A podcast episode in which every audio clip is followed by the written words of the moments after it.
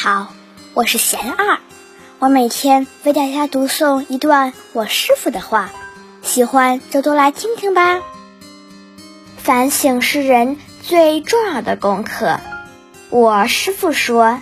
反省是人最重要的功课。无论儒家的圣人还是佛教的善知识，都教导我们要常常反观自省，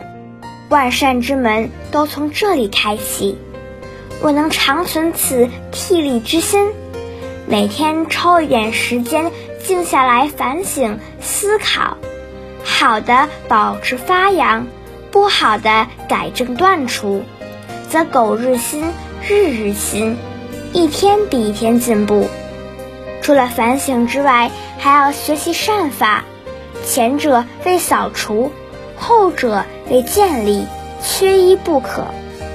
现在很多人坏的事情很容易相信，听见或看见好的事情却容易怀疑，因为内心的阳光不够，反而熏习了许多怀疑悲观的种子，所以不能相信善法。因果佛性是不怕怀疑的，无论信不信它都是如此。好好打扫自己内心的尘垢，当自己明亮起来的那一天，就能够看到